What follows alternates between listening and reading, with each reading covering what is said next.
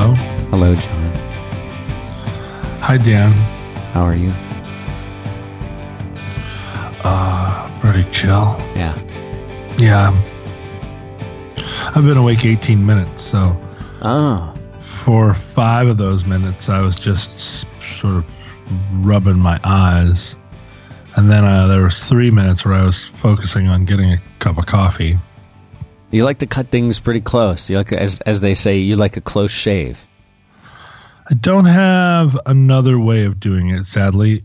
Uh, I wish that that I could uh, do something differently. I wish I could have set my alarm, for instance, for 10:40. But if I had done that, I would have uh, just hit the snooze bar.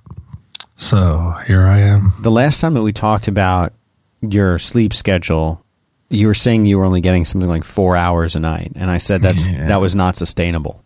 No, no. Has it changed, or is it I got four, four. I got four and a half hours of sleep last night. So yeah, the, the, it's trending up.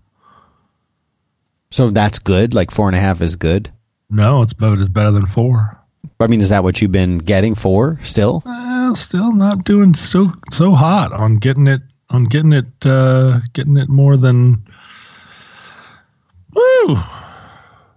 You know, like it's to the point where if I look at if I look and I see like oh 545 I can get 5 hours and 45 minutes of sleep I think if nothing if I don't screw anything up somewhere along the line by waking up in the middle of the night or having to you know fight a dragon or something Yeah. and I'm like, oh, 545, that's manageable.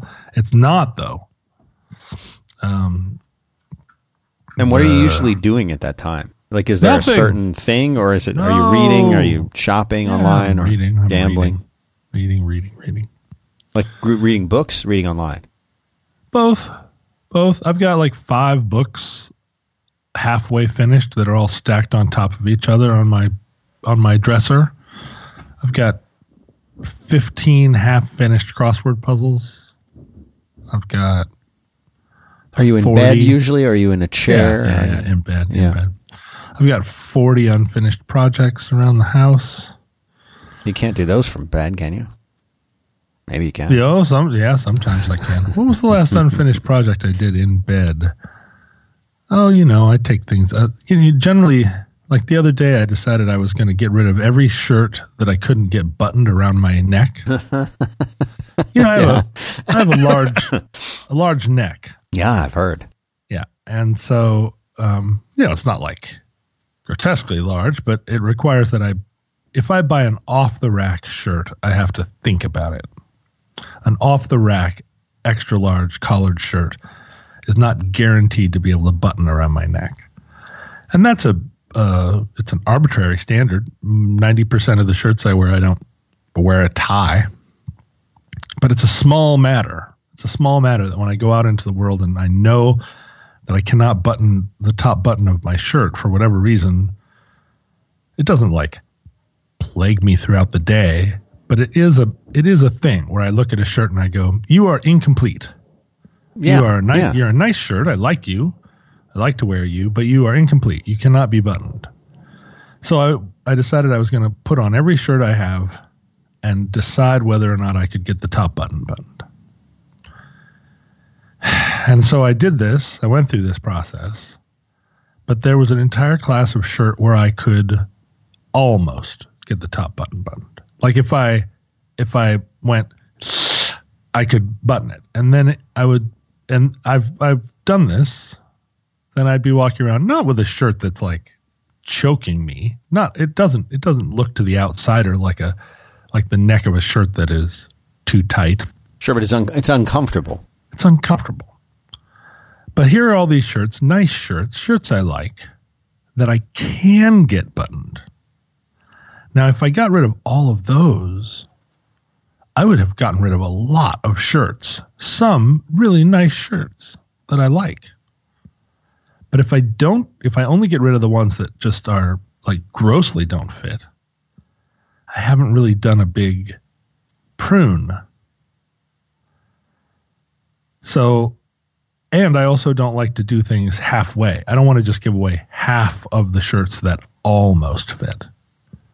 I want to either get rid of the shirts that don't fit, including the ones that almost fit but don't, or I have to I have to move the line all the way back to if I can if I can get a but if I can physically button it, re- regardless of whether it's comfortable or not, it it qualifies. So I got very confused, and then it was in the middle of the night, and there were all these shirts stacked on my bed in different piles representing the degree to which they almost fit. I was like, "You're a crazy person. Put these shirts back. Put these shirts back on the shirt rack and go to sleep." But I was it was deeply in that project, and it wasn't just that it was. It's not mechanical. It's not the the act of it that's keeping me awake. How many shirts do you think you had to process out? Thinking about it. Well, that's the other problem. I probably have 120 shirts, dress shirts. 120. Yeah, because you know I've got a I've got like I've got like pale pink. I've got a kind of orangey pink. I've got a couple of different width widths of stripes in candy stripe pink. I've got pure pink.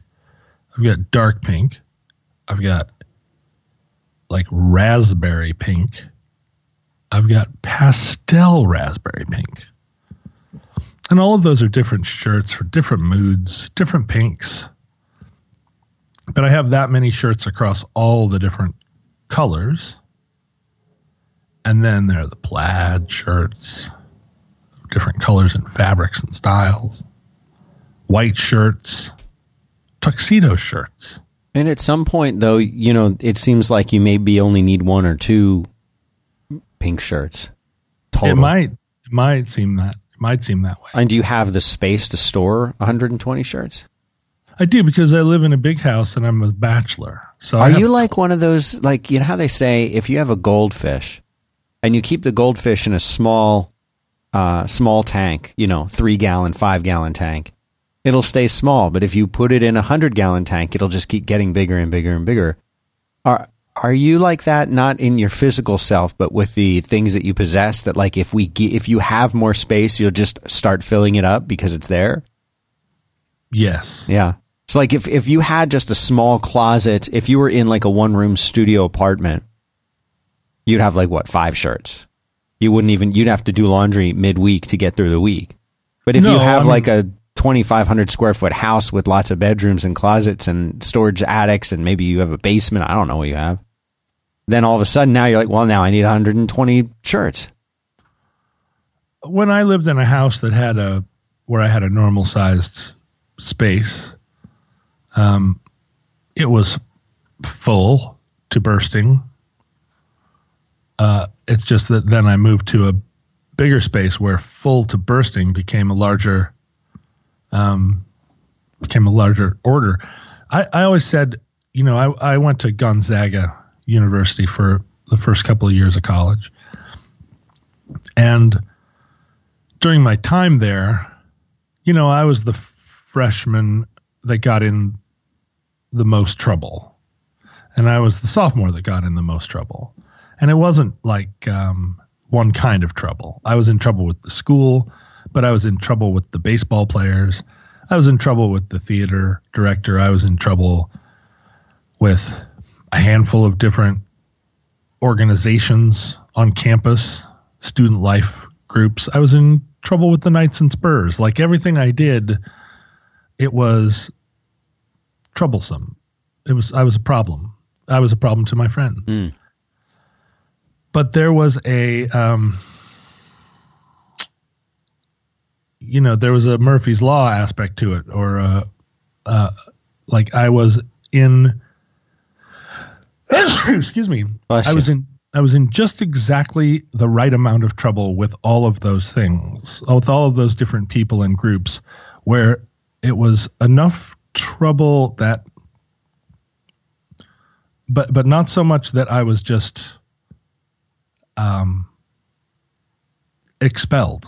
Not so much that I was arrested. Not so much that it ever really precipitated that many fistfights.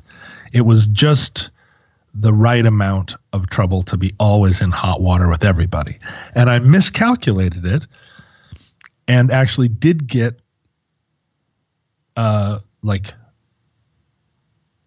I did get removed from Gonzaga. And it was a you know and I and what when it happened I was shocked and I and I lobbied, lobbied, lobbied, lobbied, lobbied to get back in, and they let me back in. And then I was in just the right amount of trouble. But the second time they removed me, they said, You are now removed. Do not try to get back Oh in. man. And I was like, Oh, fuck, I did it again. But what I realized later was if I'd been at the University of Washington that whole time, the standard for being in trouble at the University of Washington was a lot higher because at Gonzaga it's a small school and they're watching you all the time. It's a Catholic school. They're they're monitoring you. Everyone's monitoring everyone there. At the University of Washington, nobody's monitoring you. I mean, they barely are. They've got 50,000 other kids to watch. And so the standard the the um, whatever the threshold of being in trouble was was way way way way higher, but I would have found it. Because I- because I always lived my life there, right in the border of the threshold between, you know, like everybody's pissed. Everybody, you know, like I am failing to meet expectations, whatever those are, but just under the level where I can really be prosecuted. You know, not I don't just mean by the cops, but you know, prosecuted by you know, and, and what it builds up, frustration builds up in people and they they let it out on me. But but at the University of Washington, if I'd started there as a freshman, I think that I would have been in in exponentially more trouble because it was that much harder to find what the limits were. And I, I, I, I see that pattern repeated throughout my life. You know, that it's just like, oh, here, like, like for instance, this morning, I, we have a show at 11 o'clock and my alarm was set for 1050. Hmm. You're cutting it cutting it close. That's crazy. That's crazy. I should be able to set my alarm for 10:30. And I think most people in the world would think that wasn't enough time. One half hour to get up and get splash water on your face and sit down and and do a intelligible podcast, Right. but I just can't. I, I don't think I think people are still enjoying the show. If that makes you feel better. Hmm, hmm. I'm not saying that the, I'm not saying that the show doesn't suffer, but I'm saying I think people still enjoy it. Who knows? Who knows whether it suffers or not? I mean, who knows whether anybody would even like me if I wasn't half asleep? Maybe they would be like, "Oh my god, that guy." Half asleep is a nice state. You know, it's an in-between state. It's a it's a borderland. And by the end of the show, I'm fully awake. You know, you uh, you've you have known. We're actually getting me, like the the wake the waking process. Like we're getting Yeah. it. Yeah. where it's at first I'm like, I don't know what I'm talking about, and then by the end I'm like, I know what I'm talking about. Right. Ah, anyway, that's where we're at. That's where we're at today. I, I've got too many shirts. I don't wake up in time. But I haven't been, you know, there haven't been, any, the police have not knocked on my door in many years. That's good. Not, I don't think, I think there's, al- there's always a general level. I feel uh, always a general level among my friends of just sort of frustration with me. But I know a lot of that is just kind of normal paranoia and and fixation on oneself. I, I wrote I wrote a text to a friend not very long ago where I was like, "Are you mad at me?" They wrote back and said, "No." I said, "Oh, that's all. I just hadn't heard from you in a long time, and I thought, uh, you know, when I don't hear from somebody for a long time, I assume they're mad at me." Yeah. And then uh, this friend, very nice friend, uh, for a while, for a couple of months, would just send me texts like, "Hi, how Oh, are just you? Not to mad just at you." yeah. Okay. I like that. like, That's great. After a while, I was, I said, "Thank you." You know, like I won't, I won't assume you're mad at me anymore. If I don't hear from you, you don't have to do this. Although right now, I'm not 100 percent sure that that person's not mad at me. Uh, how are you, Dan? How's it going over there? You, uh, you, you had some, uh, you, you had some very unusually, you don't normally do this. You you sent me a text with with some things you wanted to talk about today. You never do that. Well, be, like, because I like I like about." when you uh, freestyle. You know, Oh, I know, but you know, this can be a current events podcast just as yeah, easily. we could pivot pretty easily. I would think. Yeah, yeah. So I mean, you know, if you want to like dive right into a to like a topic, um, I'm 100% ready to roll. Well, definitely. I um, I would love to to to pivot into a topic. Before we pivot into the topic, I want to promote our Patreon a little bit Oh, oh yeah, yeah. because you and I talk about this a lot. Uh, most of what we talk about is now about the like after dark stuff that we're doing for the Patreon listeners. We have addressed so many things. I feel like the people who aren't clued into that should hear somehow they need to like get an idea of what goes on over there because it's not like this. It's not just more of this. I want to be upfront. It's not more of this. It's not like extra. You know, it's not like, well, you, you're getting an hour of this now. There's another hour of the same thing. It's not. It's a whole different. It's like the the kimono is wide open Mhm, on that. mhm, We've heard. mhm. What have we heard? What have we talked about on there? We heard about you. You addressed uh, your bisexuality. Mm-hmm. I talked about uh, in, in, in secrets about podcasters and uh, the secret history of podcasting. Mhm. Um, we- We've answered. We've helped a lot of people. Well, and, in there. and uh, like you know, as as has been recorded, I've always been somewhat ambivalent about um, crowdfunding across the board, across all boards. But uh, since the so we've done two after darks, Yeah, and this week we've received a lot, a lot. of really interesting viewer mail that is asking about stuff that we really I don't feel like we could really. I mean, No, we I've, couldn't I've do it. never, No, we couldn't do it here. I've never shied away from a topic, We couldn't do it here. but there's just it's other people's business, like uh, like like like heavy questions about stuff that Yeah. I really want to talk about, but it wouldn't be right to do it on this side of the of the uh, of the bookcase, Right. Yes. Um, so anyway, so I see the I, I do see the value of this, the after darkness of it. I wouldn't say that we're we're we're holding things back from the regular listeners, but I feel No, like it's just a different animal. yeah, it's a whole different beast. So if you want if you want to get part of that, get in on that. It's patreon.com slash roadwork. yeah. And you can there's a lot of people who I think they they don't really want to support us. They just want the extra content, so they donate like a dollar. And I think we get like sixty cents out of that, which means we get thirty cents each. Yeah. Um, but they're in, they still get it. They're all right. It's all right. I like what a carny you are about this stuff. I just I picture you like in a top hat, like Yeah, the scene, that's me. like scene in the jerk where you're wearing a, a, a bow tie that spins and new wave sunglasses. This is exactly like, what it is. It's what it's like. Step right up.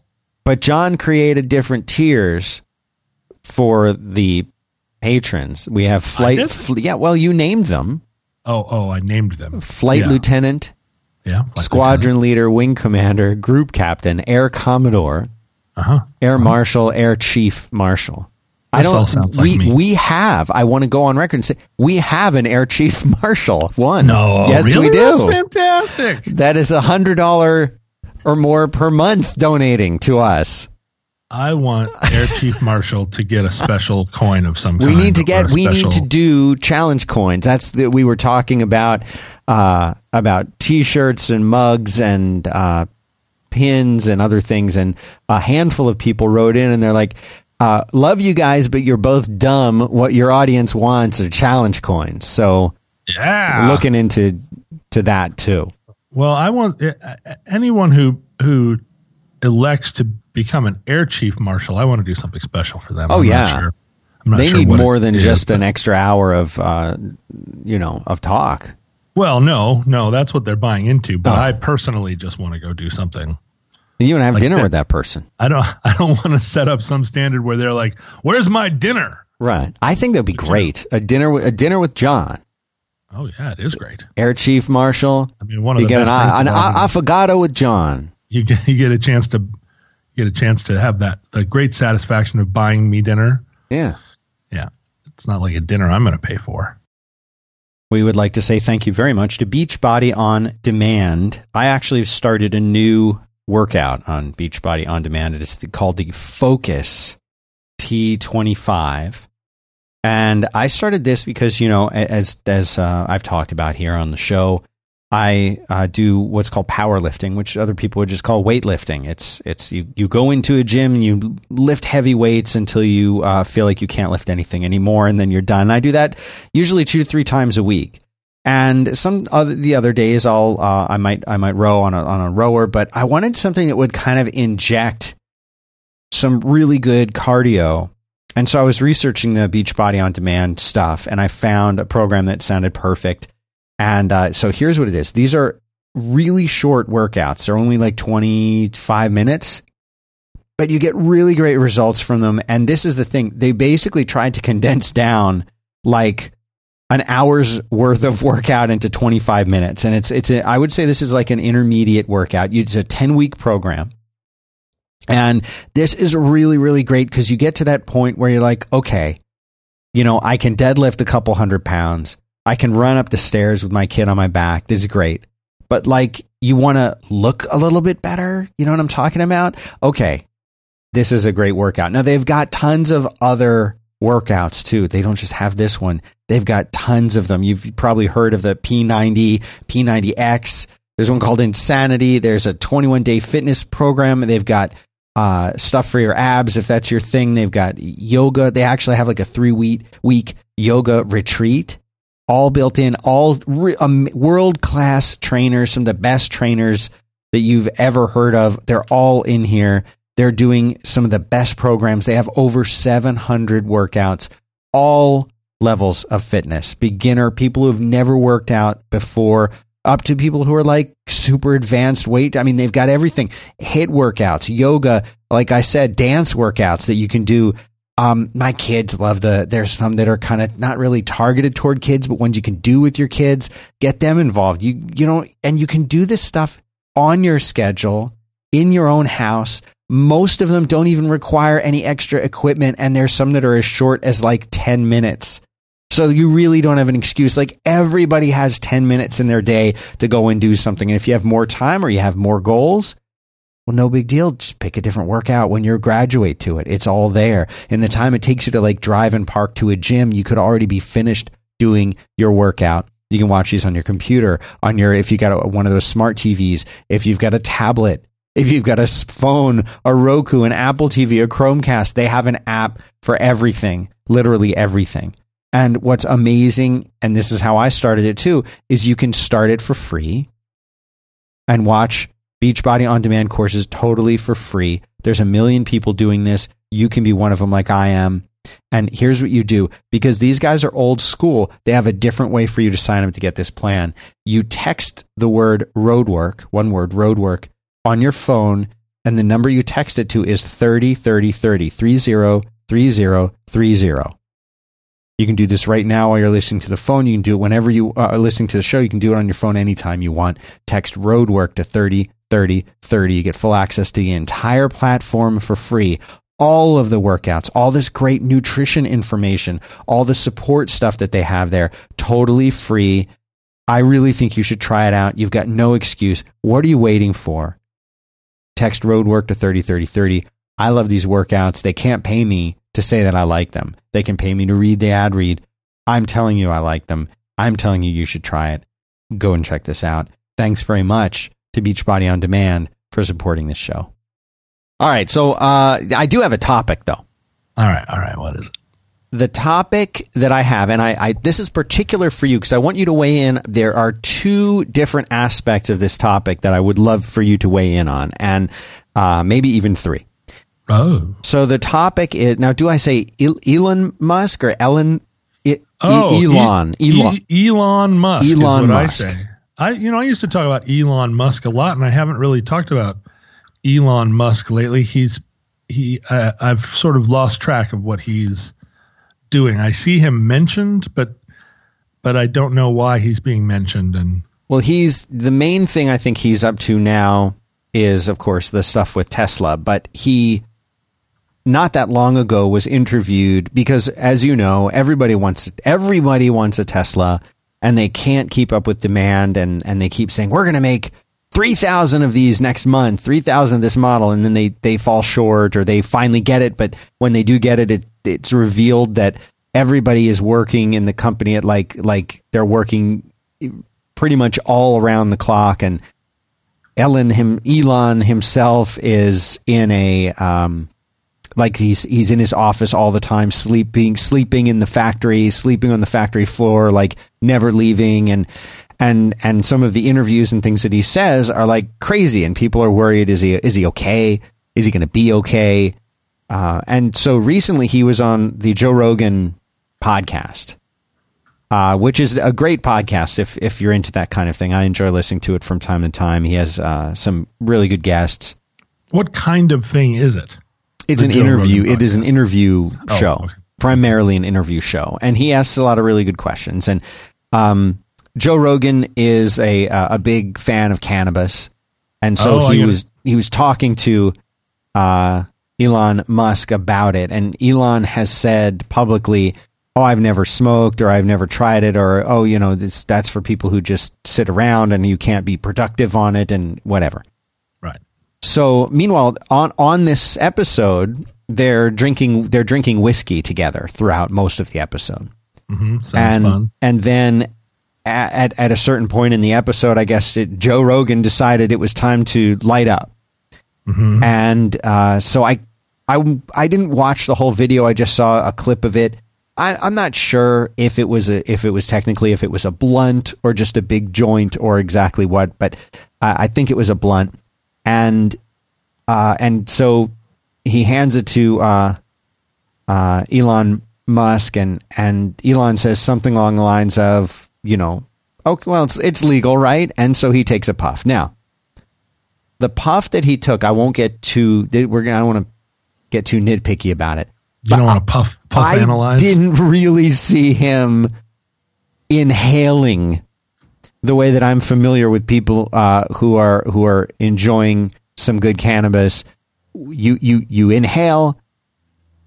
Sometimes you hold it in. I've heard three seconds is the magic number, and then you breathe it out, and then that's considered an inhale. What it seemed like he did is almost like what like TV, like bad TV smoking, mm. where Took the person mouth and yeah, it, blew, blew, it out and, and, and, kind of puff it right out. Like there's not really any inhalation going on. That's what I think he did. But the point is, that's not even the point. Mm-hmm. The point is, I hope not.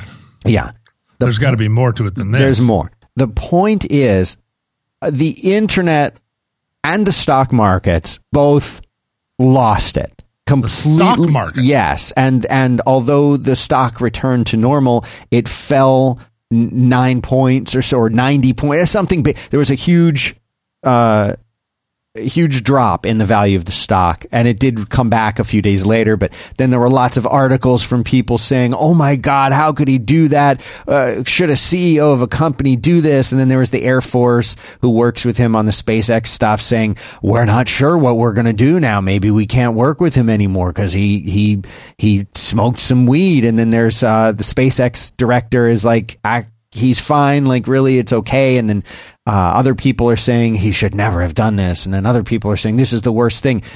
And let me just re- reiterate the fact that through the whole episode, he was drinking whiskey, right. and he took one sort of half-assed puff of a blunt. Right. And so I want to throw this to you and say, um, from from your standpoint and experience with this, it is, so many questions for you, John. One. Is there a difference between, from your standpoint, between whiskey and weed? Is one better than the other? Is it a big deal that he drank the whiskey? Is it a big deal that he took a puff of the blunt? In other words, I want to hear all your thoughts on this as somebody who has a tremendous amount of, I think, experience and uh, most likely opinions on all of this happening. Hmm. Have well, you seen Have you seen the video? Have you seen? No, no, no, no, no. I don't. I don't generally live over there on that part of the internet that is like watching things in real time, freaking out about them, posting over and over, reading other posts, and Mm-hmm. developing like really strong opinions about it. Where my heart is beating in my throat about what I think about Joe Rogan giving Elon Musk a joint. But I, but we must know. Um,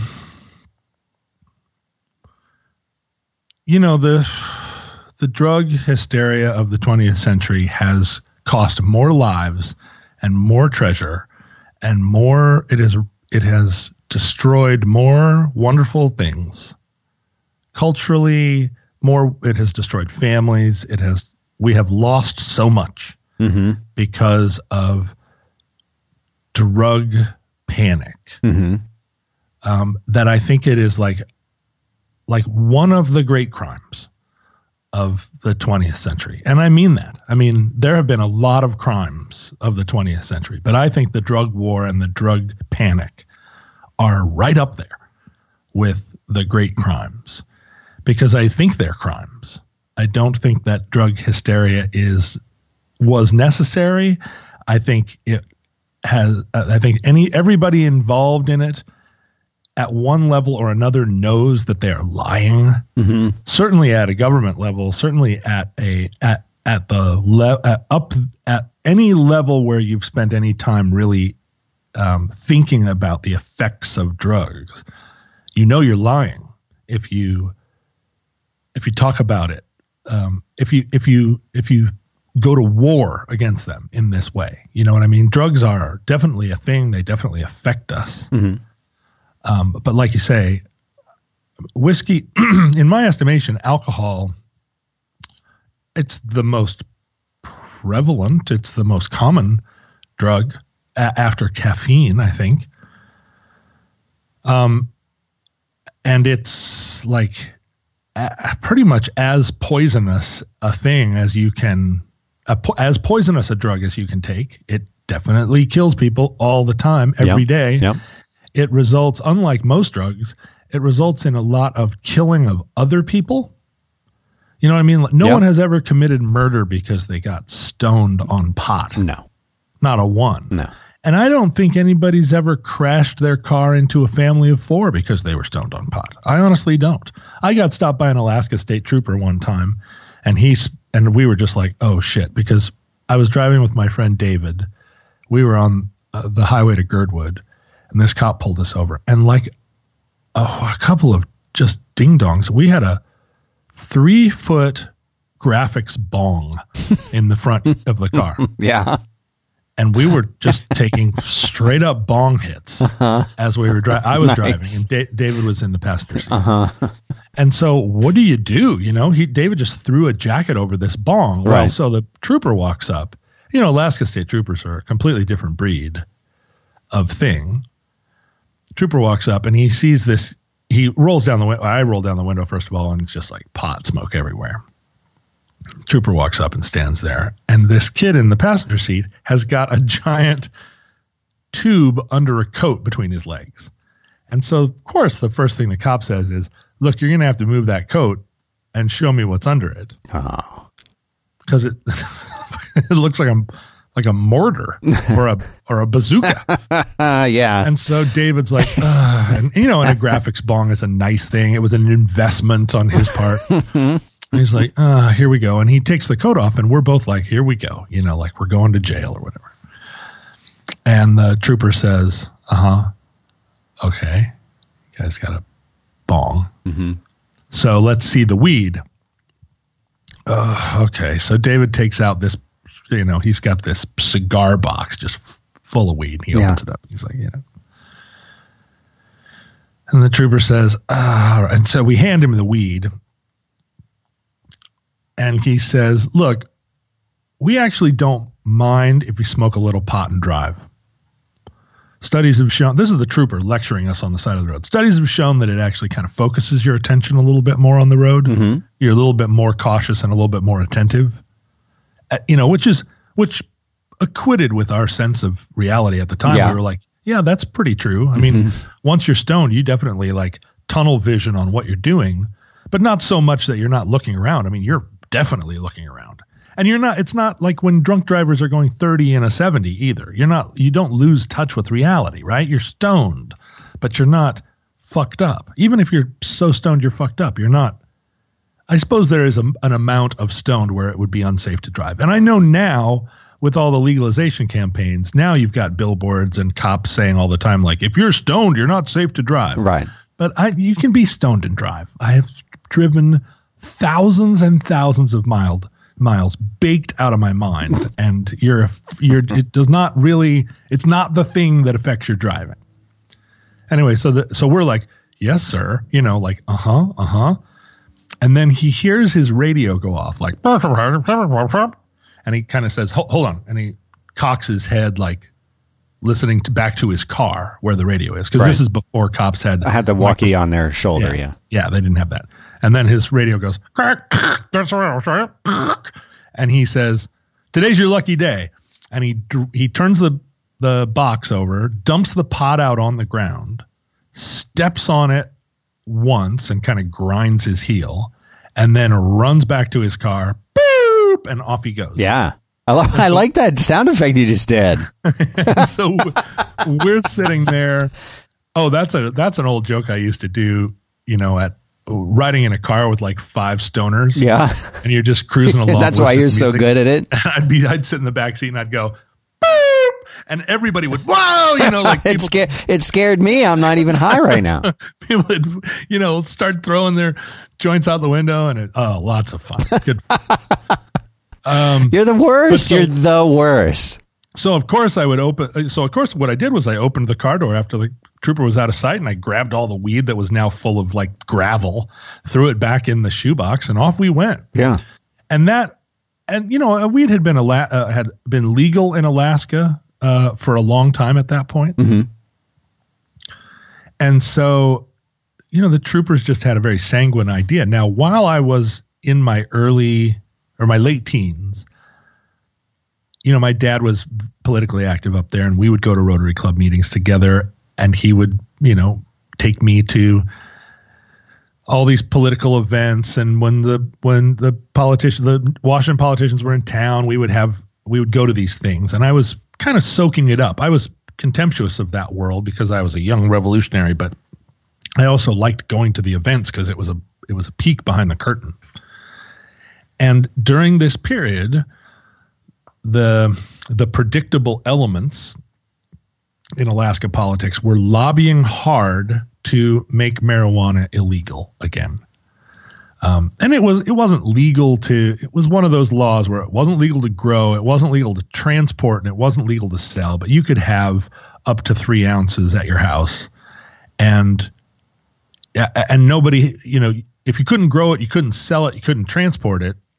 It was some law had to be broken for that pot to get to your house, but that was like one of these don't ask, don't tell situations. I don't remember exactly what the law was, but up to a few, up to a, a reasonable quantity, you could possess marijuana in Alaska, and, and it wasn't a crime. And this was during the late Reagan, early Bush years, Bush one. Now, has it didn't it become illegal and then get re-legalized, or has it always has it always stayed legal there? No, this that's what I'm saying. This group of of conservative politicians, ministers, cops, um, and not you know not the cops like that state trooper that dealt with us, but like the law and order types that like like authority and like to be dicks.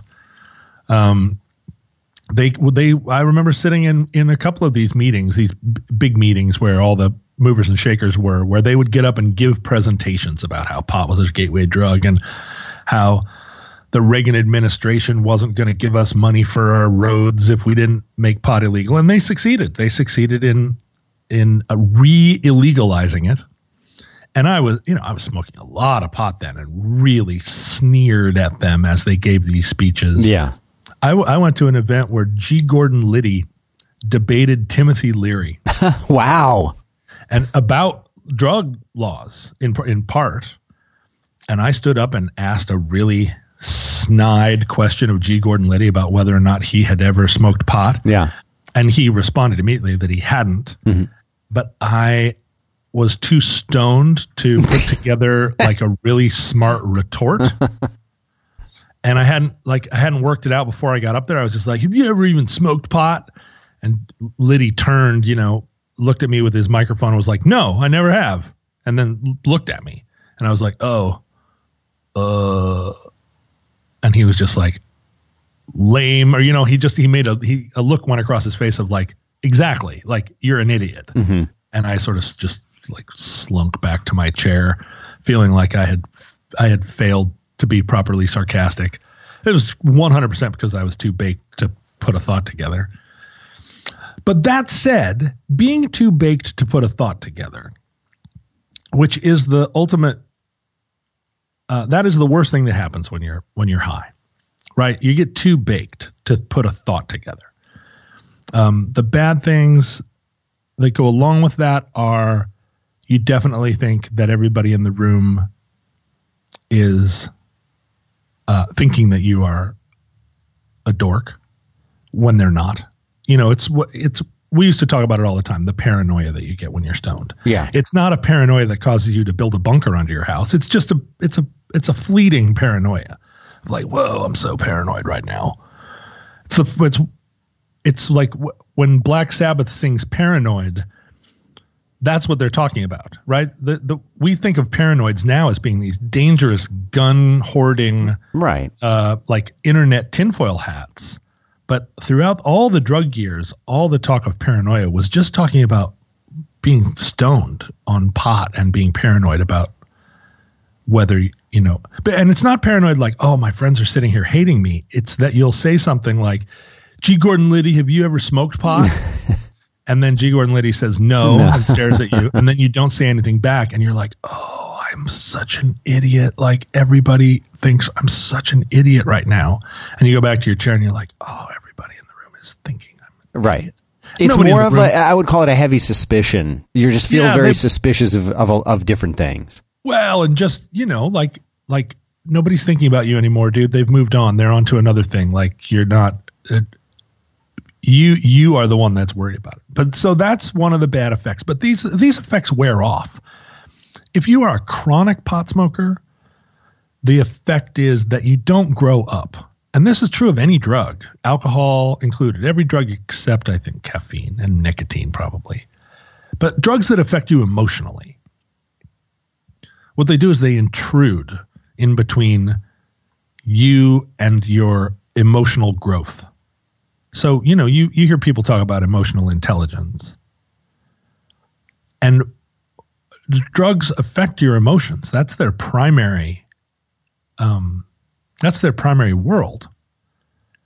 And so it's like if it's like you were trying to study math and every day um, as you were sitting after you had taken your math lesson, as you were sitting processing it, doing your homework, you um like you hit not hit yourself with a hammer, but as you're trying to process your homework, you just took a sleeping pill or something and weren't able to finish processing your homework. Right. It's just emotionally drugs they don't put you to sleep. They just direct your emotional work somewhere else because they stimulate your emotions. Right? So so the emotions that you have when you're on drugs are not relevant to what's going on in your actual life. Mm-hmm. And it, and it intrudes on processing your real emotions, your real feelings about things. Something happens, you're like, "Oh boy, I feel something like this. I I I feel something about this. I'd better smoke a joint or take a drink or something else. Do this I'd better do some drugs right now because this emotional thing is so heightened. And then the drugs give you an emotion, a, a, a, um, a facsimile of an emotion, and you go over and experience that. And whether it distracts you or whether it heightens the experience or whether it, it completely mutes it, it doesn't matter because it intrudes. And so you can smoke pot for decades and say, it never affected me. But but the fact is you have never really worked through anything emotionally like you you're good at your job probably you i'm almost certain that you can't find your wallet a lot of the time You're talking about people who are maybe smoking like th- like throughout the day every day, Well, or, or you know, a people who of- smoke once a, a month. I a mean, lot what- of different ways to be a be a pot smoker. I, if you're smoking once a month, no, that means that 29 and a half of the rest of the days of the month, you're processing your emotions. Like Right. pot doesn't have a, this is the thing about this Elon Musk thing. Like if he got stoned, the next day he's once again unstoned Right. and there is zero there is less lasting effect of having been stoned yesterday than there is lasting effect of having been drunk yesterday. Mhm. I mean, if you get wasted baked, you could have a pot hangover the next day. But it's a pot. I mean, if you eat 14 hot dogs, you'll have a hangover. So, mean, a sodium hangover. if you eat four hot dogs, you will. So, like, whether or not it affects you the next day, yeah. But I mean, if you smoke pot once a month, there is not a thing more benign than that. I mean, honestly. And if I could smoke pot once a month, my God, what a gift. Because pot is great. It gives you it gives you little insights into things. It gives you little I mean, it gives you little gifts. Right? You do. You see through the fabric a little bit. You know, it, it you see through the the matrix just a little, not a ton. You're not like it's not some red pill. You just see things differently. You're like, whoa, I never really. I mean, it's a cliche to say like, whoa, did you ever really look at a at a garbage can before? But but it's real too. You do. You look at a garbage can and you're like, whoa, I never noticed about them that blank, you know, that they're built to be stacked or they're made you, you know, you see some aspect of their manufacture on the in these common things that you that we look at all the time so we don't notice things about. It. And pot causes you to notice those things. But I can't smoke pot one time a month. I if I started smoking pot again, I would very quickly smoke pot all t- all the time, and a lot of people are like that, right? So I'm no, I'm talking about chronic pot smokers that are stoned every day, that that regard it as a part of their life. And again, they're not dangerous, they're not violent, they're not hurting anybody except maybe their kids, who are like my dad's stoned all the time, and that doesn't really hurt him as bad as like my dad beats me with a belt. Mhm. but it is a kind of emotional distance that you put between yourself and your kids or your lover or everybody that is just like oh a lot of the things that are going down in your life you're just stoned for. And so you're not 100% sharing the experience with other people. You're just in your like stoned bubble. Mhm. now if i had to pick between somebody that was in a stoned bubble and somebody that was drunk every day it's like no brainer. I would rather deal with a stoner both when they're stoned and when they're not stoned than I would deal with a drunk when they're drunk or not drunk. Because alcohol tells a lot more lies to you. It hurts you way worse. It is way more of an emotional barrier. Alcohol is the worst emotional barrier. I mean, alcohol is the date rape drug, Mhm. right? Yeah. Alcohol is the violence drug. It is the end up in a cop car drug. It is all the bad things. All the bad things. You know, heroin is bad for you. But you but the crimes you commit on heroin are just because you have burned every bridge and now you don't have any money and you still need heroin. Right. So you commit crimes in order to get heroin. But heroin itself, if if you just gave junkies heroin, they would they couldn't they could not give a shit about committing crimes. It's not the the, the drugs are only associated with crime. They're not they don't cause they, the drug itself doesn't cause crime. And and you know, maybe like well, no. I guess if you were super methed out, if you get if you get really really tweaked on meth where you've been up for several days. All you're doing is meth. You're you're like you're really uh like you're you're you've been firing on all cylinders so much that you're starting to short out. You, those people can become dangerous violent and dangerous and because they're because they just lose they lose touch Right. with reality. And you'll see you'll see every once in a while somebody some somebody in the news who strips off all their clothes and runs down the middle of the street with you know waving a sword Right. most of the time those are those are uh, people in psychological crisis but sometimes there's a major drug component to it and they've just they've taken drugs to the point that it's that they, it's broken them somehow, and they get shot as often as not. Um, so I mean, there are there there are quantities of certain drugs that will make you violent and dangerous, but the number of people that are drunk and and committing like violent crime, I mean, it's like an exponent of of a thousand over the number of people that that freak out on PCP once and and decide that you know that their banana is a gun. Mm-hmm. So anyway, any any any like hand wringing about Elon Musk taking a puff of a joint is a component of a cultural lie that has that I think is like incredibly destructive and despicable. And why do you think it's so persistent now uh, with as many states as we have uh, going, uh, you know, making marijuana legal just today? Just today, uh, there was a big uh, vote that passed for medical research for cannabis. It was the Medical Cannabis Research Act of 2018. It just passed the Judiciary Committee.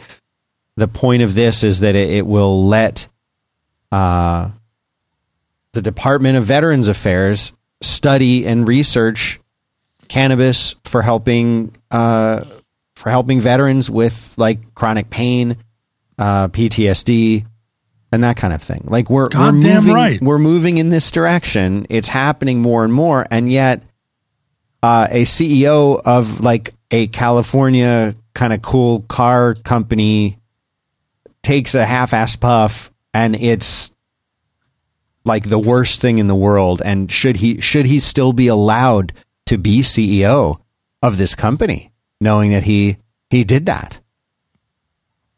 Well, like a lot of collective lies, they are collective lies are signals. Like they are like for instance, going to college is a collective lie that we have that that in the 20th century and into the 21st century going to college became went from being a thing that was um, a, a thing that signaled that you were a member of a certain class to being a new collective lie, which was a thing that signaled ultimately what it signals is that you are capable of following the rules for four more years mm-hmm. after what after what your average person is capable of doing. And high school is, you know, past past the point where you have been educated enough to use farm implements. High school is I mean, it's great that we're learning these things, but also there's a lot of what you do in high school and college that is just like, can you pass these tests? And the tests are not of intelligence, they are of obedience. Are you obedient? Can you follow these not difficult instructions, but can you do them over and over? Will you are you dependable? We will hire you. If you don't, if you can't, then we don't know we honestly don't know if you are dependable. College just proves to us that you can follow instruction and will be obedient. And it's why the military won't promote you past a certain point if you're not married. Like you can be a young officer, but as you move up into, you know, as you become a major, you'll find that you are under a lot of pressure to get married because they don't want a colonel that isn't married. And they don't want a colonel that isn't married because being married is a is a further way of convincing everybody that you are reliable mm. and that you are obedient. Mm-hmm. And so culture wide, I mean, if you have a if you have a degree in sociology, you can get a job anywhere. It does it's not like the it's not like the degree matters. They'll train you to do anything. Um, it's it is conformity that people are looking for. And this happened to me. I remember, I think I've talked to you about it when I was on the campaign trail and a sitting city council person, you know, took me aside and said, the problem is we don't know how you're going to vote on things and and nobody likes that. And I said, "Well, I'm going to vote my conscience." And he was like, "Wrong." Right. Like, "No, that's not what we're asking. We want to know what you're going to do because knowing what pe- knowing what how people are going to act in government is very important in terms of being able to count votes in advance and know where to direct resources to uh, to accomplish outcomes. And somebody who who sits here and is just like, I come from outside, I'm going to do what seems right. That is like that nightmare scenario. Right. And I was like, whoa, I get it. You know, like he was explaining, politics is a machine. It is a it is an, a, set of organizations, and it has a system, and the system works. And whether you don't like the system, whether it's the best system, is not a thing where we are uh, adjudicating here. We're this is the system, and we are we are sticking to it. So what what all this like hullabaloo on Wall Street, what what it's all about with Elon Musk, it has nothing to do with pot. It has to do with is he obedient? Is he reliable? Is he is he performing the rituals we all agree are the ones that um where where we sign off on this per, on calling this person a CEO, on calling this person a captain of industry there are so I've met in the last couple of years CEOs of companies that are not qualified to bag groceries intellectually. Right. You know what I mean? Yeah. Like they are they are not leaders, they are not smart, they are not clever or proactive, they do not have strategic capacity. They are just CEOs that found their way there because they performed the rituals at various spots along the way. And they're not CEOs of companies that employ 10,000 people, but they are CEOs of companies that employ 300 people. Right. And they and they go to meetings and they say I'm a CEO and they will be forever. You know what I mean? Like they got there and it's not because they're great. But there are expectations when you're there. So what Elon has always been doing and why I think he's hilarious is he's one of these tech billionaires that you know like Richard Branson who thinks he can reinvent the wheel. Well, Richard Branson does it in a way that um, that's very rakish, right? Richard Branson surrounds himself with beautiful girls in in skimpy uniforms. Right. Goes he owns, water skiing with them and yeah, he yeah. owns an island somewhere. If there were pictures of Richard Branson sitting on a beach surrounded by topless girls, uh, everybody would titter. But none of that really violates the dude code of CEOing. That's just like what they all aspire to, frankly. Right. Richard Branson does not get pictures taken of him smoking weed with Joe Rogan because he recognizes like he's performing a role. He's he's he's out there performing, but he he's not he's not a beatnik, you know. He's he's making deals or whatever. Um. So so that's why I think you get that reaction.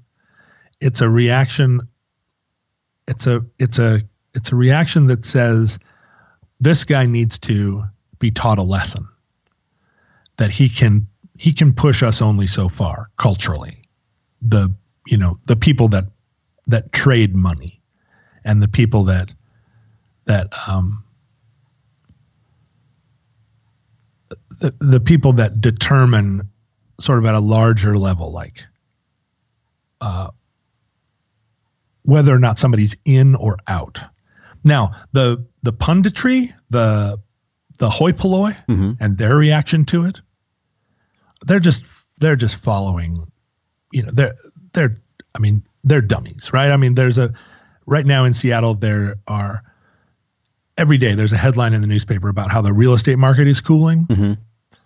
Well, Seattle's real estate market is still the second hottest real estate market in the country. But writing about how the real estate market is cooling because of a reading of some statistics is super uh, it's like what reporters do now they're they're drumming up news You know, they're just trying to like find something to talk about Right. that makes everybody uh, uh, feel insecure. Like the real estate market is changing, like that makes people that makes a lot of people insecure, even people that that hope that the real estate market crashes. it just it you know, it's like it's like all this uh this storm chasing that's happening with Florence. Like everybody's like, "Oh, it's a disaster. It's a car crash in slow motion." Like I get to stand here and watch it. And and I think that there's a that there's residue of and there are still states in America where you can get arrested for having a joint and put in jail Well, I think I, I think I live in one of those states. and have your kid taken from you. I mean, they can still use that to ruin families like they've been doing for decades. They can still use it to, to repossess your car. They can do, you know, it's like very profitable to be anti drug and to allow marijuana to be freely traded is in the bigger picture much more profitable in the sense that it in a GDP standpoint. But the money goes somewhere else. It doesn't go to the it doesn't go to buying cool cop cars and it doesn't go to the you know industrial paranoia which is very different from weed paranoia. Hmm. Industrial paranoia likes to sell you bulletproof vests you know anyway i think i think i'm excited about lsd being used therapeutically Yeah. I believe that there should not be. Um, I don't believe that drug use is an issue that it, it belongs to the law or the courts. Crimes do. Burglary does. Belongs to the police. That's where I would like to call the police if someone is burglarized. If that burglar was on drugs or was burglarizing to do drugs, the real question or the real crime is that they burglarized. And the police are should be good at solving burglaries or investigating them. They're really bad at dealing with any of the consequences of drugs. They're bad at intercepting drug transport. They're bad at uh, busting drug dealers. They're bad at super bad at helping people on drugs in any way, shape, or form. So, like, I don't believe that drugs are a are a cop problem. But then again, you know, we're we're also a we're also a Protestant nation in a way. And the the Protestantism that that is this this vein throughout the country and I and I mean it as a kind of like as a founding tone that Protestantism is judgmental. It's very um, it's very concerned with what your neighbors are doing. It's very concerned with um, black and white morality. It is not Pro- Protestantism is not a nuanced approach to the universe because it's sort of it had to thread itself in there between Catholicism and Judaism and Islam as like a different path, Mhm. and the different path was required it to be stricter in some ways, stricter and more um, less rooted in the natural world and more rooted in the mind. And so the United States will always have this element of it that this element that isn't live and let live. It's not laissez-faire about things. You know, other other country European countries are proud of themselves over much, I think, but they are some of them, right, more relaxed about um, about areas of morality that have to do with personal choice and um, as long as you as long as you toe certain lines right you're no, nobody's nobody's really like monitoring your your behavior in in quite the same way. I mean, believe me, in Bavaria, if you try to cross the street against the light, you're going to find that there are very strict cultural mores about breaking the law there, and they are going to yell at you. Just normal people on the street will yell at you if you jaywalk. And that doesn't happen here, but there is something about that Protestantism that will never let, you know, that's like a terrier with a rat. It will mm-hmm. never let go mm-hmm. of the idea that your neighbors like are up to something over there and you need to get involved in it somehow. They're they're doing something, you know, your neighbors are doing something wrong. They're folding their napkins wrong or they're touching touching each other's buttholes or something that requires your your like interest, your involvement. But uh, anyway, it was so frustrating to me. And like so many things in in life, you just go, well, you know, it's, it's all going to work itself out. But but it often means like 50 years of of um, just like gross waste. It's Hmm. it's it's waste more than anything. Wasted effort, wasted energy. If you took all the energy that we've spent thinking, talking, and interdicting and prosecuting and you know all the money, all of the the entire like dark economy of drugs, if you took all that energy, all the murder, and had just used it for something else, anything else, guitar lessons for everybody, mm-hmm. or you know, it's as it is as bad and wasteful and destructive as any war, and more so probably. And it just it's hap- it's all happened right under our noses, and we've all been complicit in it. Like, oh, did you hear about Jane's son? He got arrested for pot, and we all go, oh, ooh, too bad. Nobody in the world gives a shit. But you know, little old ladies are like, "Oh, do you think that he was using pot? Do you think that the he used pot and was and it made him what? Like a monster? Pot monster?" we would like to say thank you very much to Brooke Linen. Brooklinen, let me tell you about what, what, what this is. In early 2014, a husband and wife, Vicki and Rich, I don't know them personally, but I feel like I'm sleeping on their sheets. Maybe I, I should know who they are. Uh, they went out and they were traveling around. They said, you know what? We want to bring five star hotel quality sheets to everyday life. Everybody should have these kinds of great sheets that are out there. You shouldn't just experience them when you're paying $1,000 a night on your honeymoon in some hotel. You should have them every night. But why are they so expensive? Why are sheets so expensive? Most bedding is marked up as much as 300%. And that seems crazy. Why is that? How can we do better? So they figured out how to do better. You take out the middleman. You keep things personal. It's between them and us, the customers. So from design to manufacturing to customer service and beyond, they take this small business approach. It is a husband and wife. They're involved in everything. You know what I'm saying? This is their baby. And they have made these great, awesome sheets that are super high end, that are super luxury, that you can get in your own house. And you're thinking, oh, it's a big deal. I have fine sheets. Trust me, awesome sheets make all the difference in the world. You're going to feel better. And if you feel better when you're in your bed, you're going to sleep better. It's just a fact.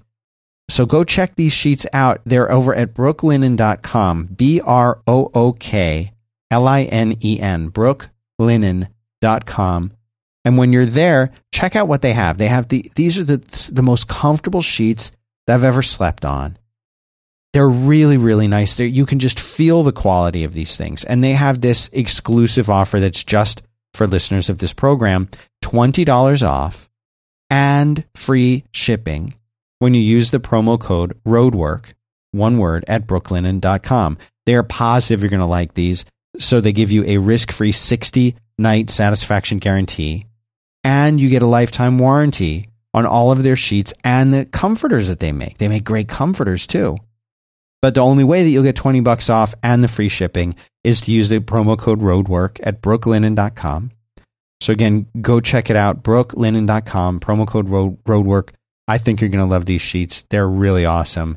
and uh, maybe maybe even the best sheets ever. Why not? Go check them out, brooklinen.com.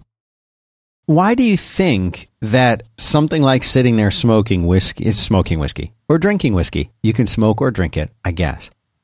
Why do you think something like drinking whiskey is no big deal? But taking a puff of uh, of a joint is such a big deal. Like, why is there that disconnect there? Because I'll tell you what, for me personally, uh, and in my own personal experiences, alcohol has proven to be much, much, much, much, much, much, much, much worse than weed ever has. For me, uh, uh, from the health standpoint, from the after effects standpoint, from how I feel when I've had some, I don't drink because I don't feel good when I drink. And so it, you know, like I've had plenty and I've come to this conclusion over lots of testing. I'm way more upset at him for drinking whiskey than I would ever be for him taking a, a puff of a joint. You're I think upset it's, at Elon Musk for drinking whiskey? If I was going to be upset, I would be more for that. I'm not upset about either because I don't care. Mm-hmm. But like we know, we know factually, scientifically, from anecdotal stories to research and beyond that alcohol is poisonous. Mm-hmm. We know that. And because of all the laws that have been in place, it's been very, very hard uh, for there to have been a lot of research on cannabis and how what its effects are. But the research that's there, both scientific research that's done, as well as all the anecdotal stories that you hear, are that it, at least it seems, and I'm not, I'm not necessarily talking about um, sm- combusting it and inhaling it, but I'm talking about products that can be made from cannabis, as well as maybe smoking it and inhaling it. They need to study that more to find out. But it seems like every time they do research into this stuff, they find out some other kind of benefit that it has. They're not finding out, oh, it's really, we thought it was bad for you, and there it is all along. It was. Look, they're actually coming back and saying, wow, there's so many compounds here that are so beneficial to so many people from people who are veterans who are dealing with uh, PTSD to people with chronic pain to people who are recovering from cancer to people who want to sleep better to, I mean, you name it to people with anxiety, you name it. They're finding out that, wow, it actually can help with that. And yet, the more research that they do uh, on on alcohol, the more like, yeah, maybe it's probably not so good for you. And and it's like you don't have to be high to get so many of those benefits from the cannabis related products. Like it doesn't require a lot of them doesn't require you getting stoned. A lot of them they can get the beneficial things out of it and, and you don't get high from it. You just don't have anxiety anymore. A lot of them are actually coming from hemp, which is a similar but different plant. So there's and and it's like finally we can get this stuff researched. But even if you just look at straight up taking a puff from a joint, to me, that's far less. In fact, I would say that seems to me to be more educated and a smarter thing to do than drinking the whiskey. And maybe I'm wrong about that, but that's what I believe. And I don't I don't understand why that's such an issue for people. It's funny because you know, my mom who grew up I mean, I, I won't won't say she was a full on hippie, but like she was in that time period. She was in the Woodstock time period, and like my dad got busted for for pot in college. Like they were in that culture. They were in that was going on back then. You know, my mom says she didn't. She doesn't really like it. Like she didn't like the way that it made her feel, and I think part of that was because she was super paranoid about prior to smoking, paranoid about getting arrested and stuff like that. And, you know, she also smoked for a good number of years. And now I think she associates any kind of inhaling of smoke to be bad, even, even though like the studies show that whatever uh, smoking weed might do to your uh, lungs potentially is actually undone by the weed itself, by the anti-inflammation uh, capacity of it. But yeah, I think they need to study that more. But the point is, she won't. She wouldn't smoke anything. But like now in Florida, they're starting to there that you can get like um like the extract from it, like the oil from it and stuff that that could help. You know, she has a, a friend who's an older uh, woman who is taking it for a medical thing, and it's like really helping her. You know, and it's like here's this thing that the more we learn about it, the better it seems to be for us. And like the more we learn about alcohol, the worse it seems to be for us. And yet, alcohol is available pretty much everywhere. There's no stigma associated with buying it and drinking it, unless you're like a, a hardcore religious type, which I respect. Uh, and yet, we know it's poison. If you if you sat down right now and smoked as much weed as you could nonstop for weeks, you would not die. You would not have any permanent damage, and mm-hmm. you would you would be fine. Maybe. And if you started drinking and didn't stop drinking, you would die pretty quick. Like I could I could right now with probably one bottle of vodka, I could kill myself if I drank that whole thing. I would oh, probably you, die. You could do it with 50 packs of hot dogs too. I mean, that's not exactly the the thing is uh, like all this all the studies about pot and and alcohol and all the things they do and all this that and the other like none of that is really relevant either in the big picture. Like people, people are studying house paint and sunlight and right. You know, those can lot, kill you too. Right, and a lot of the studies that people are doing are because graduate schools work the way they do, and because scientific funding works the way it does. You know, in a perfect world where um, where you could study what you want to study and not have to worry about getting that and and that would be your job and you wouldn't have to worry about getting paid. Uh, people would study different things than they do. My producer just messaged me and she she says you can die from drinking too much water too.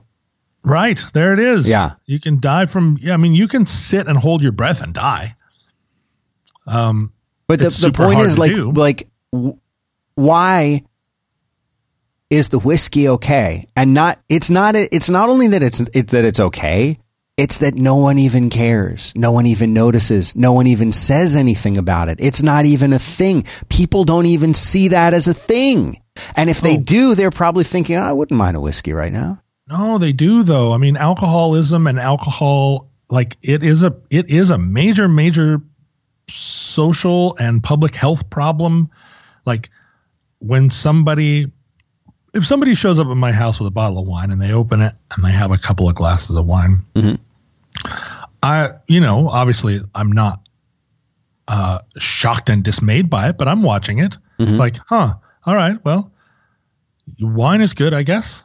Sure. I mean, I don't drink wine, and you brought a bottle of wine to my house, so you want to drink it. Right. Like, the point is not uh, the lie of, oh, drinking alcohol is social. You know, that is a, that's a beautiful, um, that's a beautiful story.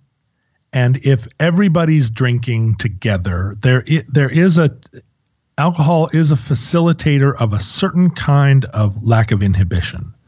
And if you have five people who are inhibited new to know one another or uncomfortable for some reason and you give them all three drinks and you know it's described as loosening them up and what it is is, you know, the blood starts pumping. They all talk a little bit louder. They all think they're more interesting than they are. And it is, I mean, you, there are so many phrases to describe it. It is a social lubricant.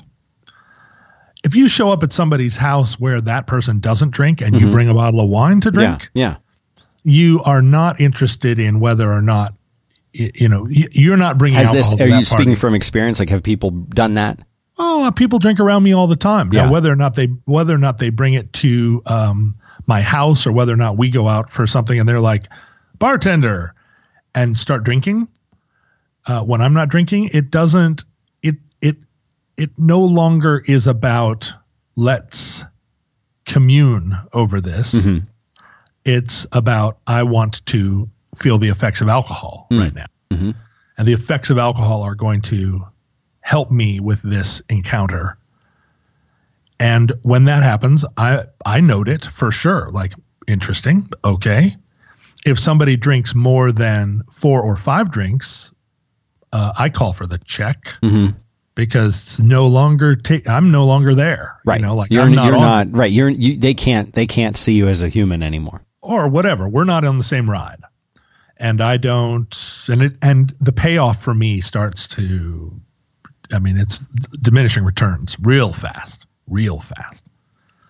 Um so I mean alcohol is not I mean maybe in 1950 no one would have challenged alcohol, but alcohol is challenged all the time now, all around us.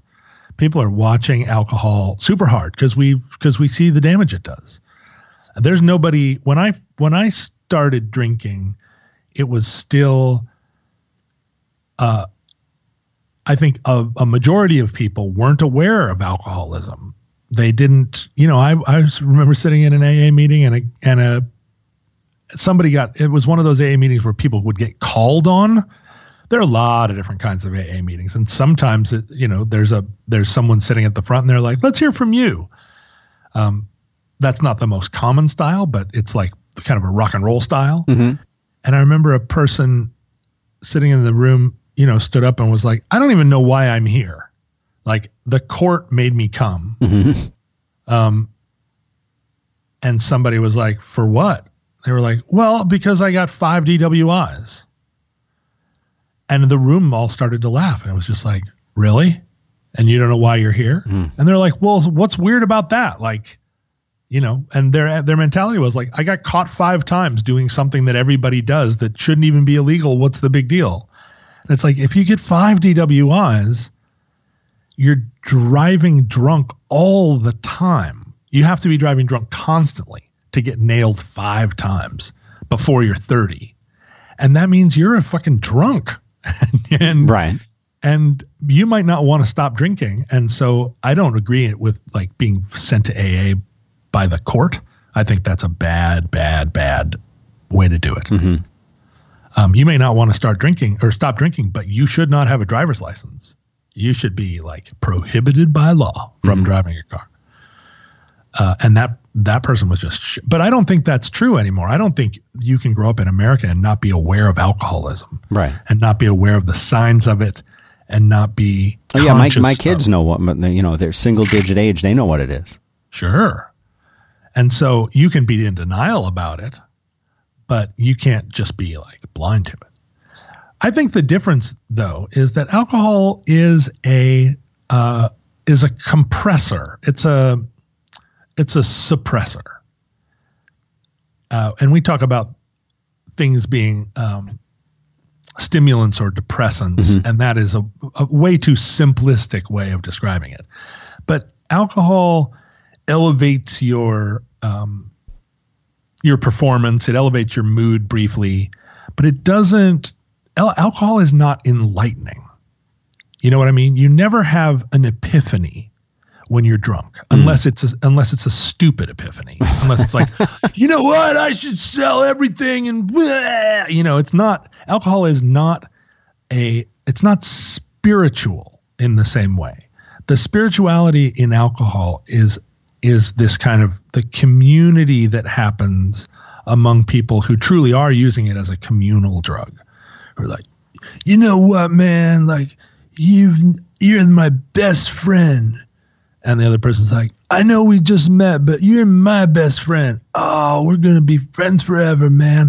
like it creates a kind of of temporary situational uh like bonding love and affection in in small groups. And it's super useful for that you know? That's you see those guys in in, in on a battlefield who are just like i'd die for you bro. And i and i saw it a lot when i was walking across europe. I would walk into these little village bars at the end of the night. I'd be so fucking lonely. I would sit down at the bar and I'd be like, "Hey, nice to meet you." And the, you know, the little dude in Hungary or whatever, and we didn't speak the same language, and they would buy me a beer. And they'd be happy to meet me. And if I had sat there and drank beer with them, I would be friends with them still. You know, like because it would have been like, oh, you guys are the only ones that understand me. And they'd be like, Zazindiz, what is it? and I'd be like, yes, you know me. You know me. And I would feel like I'd really shared something with them. But it isn't, there isn't a, any component to it that's like, wait a minute, what am I, you know, like, I never really thought about property rights. Mm. You know, I never really, I mean, is my marriage working? You know, that, that just doesn't happen. Right. And that is reliable. Alcohol is much more reliable. And the ways in which it's unreliable is that a certain number of people black out and a certain number of people become angry or violent when they're drunk. You know, like a like an angry drunk where their personality changes. Alcohol will will affect a personality change. And maybe rarely it turns somebody that's really straight laced into somebody that's super affectionate and available. That's less common, I think, than that it turns a normal person into an angry asshole. Mm. But those are within the context of like our culture, those little personality shifts um, are again like manageable and until recently, like now we recognize alcohol is a is a, it, drunkenness is the arena where most sexual violence happens. Mm-hmm. And until recently, culturally, we considered that a manageable side effect because that was private business, that was um, that was stuff that we didn't talk about. That was stuff that was because she was asking for it or whatever. You know, that was a a whole universe of stuff that we didn't address, we didn't talk about, but it was manageable according to the according to the social the way we socially govern one another. Super less threatening than the prospect that somebody would have an experience that they couldn't account for where something that they had always accepted became something that now they were questioning. And that's the experience that you have on drugs like pot or mushrooms mm, right. or LSD or I mean frankly even cocaine anything that that puts you but not so much cocaine but those you know the psychoactive drugs. And th- those are terrifying. Like the idea that uh, that your daughter would go to college and wake up in some strange guy's bed without her pants on and not know what had happened was more acceptable to mom and dad USA than that she would go to a pot party and come back and say, I no longer believe in capitalism mm-hmm. or in, in, or in Jesus. right, right or in parental authority over children or something, you know? And you know, the the original the original prohibition against pot was just that it was uh, that the early adopters of it were blacks and jazz musicians. But but what it really represented was you know, it is a threat to authority in a way that alcohol actually kind of reinforces authority, um, recapitulates it, and that is that, that's still true. Although what we call authority and what we respect about authority is changing, changing so so fast. There are whole worlds. I'm sure whole worlds of people listening to this show that feel like drunks are a lesser form of of personhood but being high is, I guess it's right in the word. It's a higher form, right, of being an intoxicated person. I'm of the opinion drugs and alcohol are all super useful tools if you are capable of self-managing and using those tools and and thinking of them as tools then you are in a very very lucky group of people most people are either not aware of the, of the fact that they are tools, they're not using them as tools, and they find that those that, that they that those uh, intoxicants make their lives less manageable, not more. And to for most of those people, I think, look, not doing drugs is way better. Just do your work, you know. Feel your feelings, experience your experiences, do the fucking hard work. If you're sad, be sad. If you come home from work and you're tired, be tired. You don't need a drink.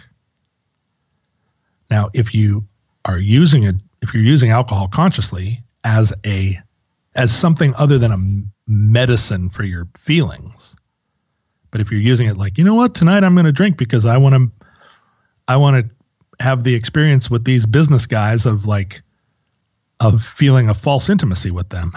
like that's, I'm trying to think of the, the reasons that you would drink that weren't bonding. Mm-hmm. Bonding, I think, is the is the is what alcohol is a good tool for. But if you're like, I'm going out to the Oregon coast this weekend, I'm going to do mushrooms, I'm going to smoke weed, I'm going to look out at the ocean, and I'm going to think about some stuff. Like, fuck yeah, do it. but but don't come back home and then sit and smoke weed and think about it more. That's not helping.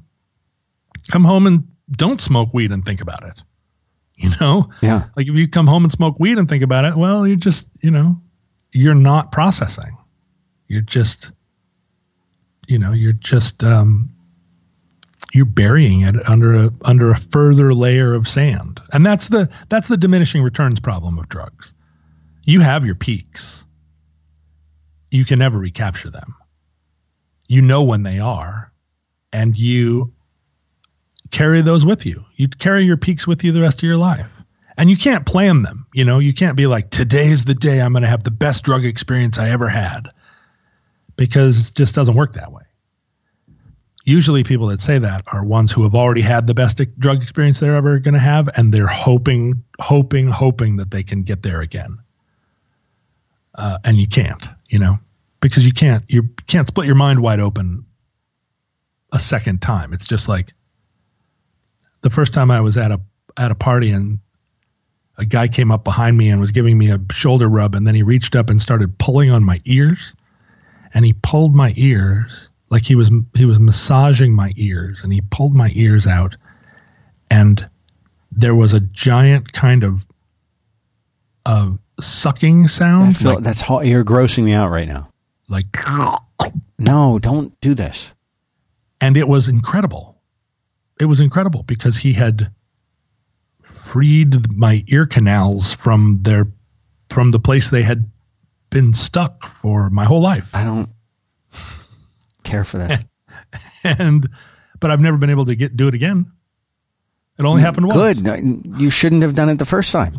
I didn't do it. I he shouldn't have done it. No one should do that. I was at a hippie party and everybody was touching each other. No one. And this was one of the things that happened one of the touchings, and we everybody was stoned. It was a completely stoned event. Couldn't couldn't get back there. Also, can't get back to the highest I've ever been. Either can you. And unless you're 18 years old, you're probably all. unless you unless you haven't done drugs yet, you probably don't have your most stoned experience waiting for you in the future. I think you're right you might have an experience of having your ears pulled in no, your future, though. It sounds like no, not if I can, not if I can help it.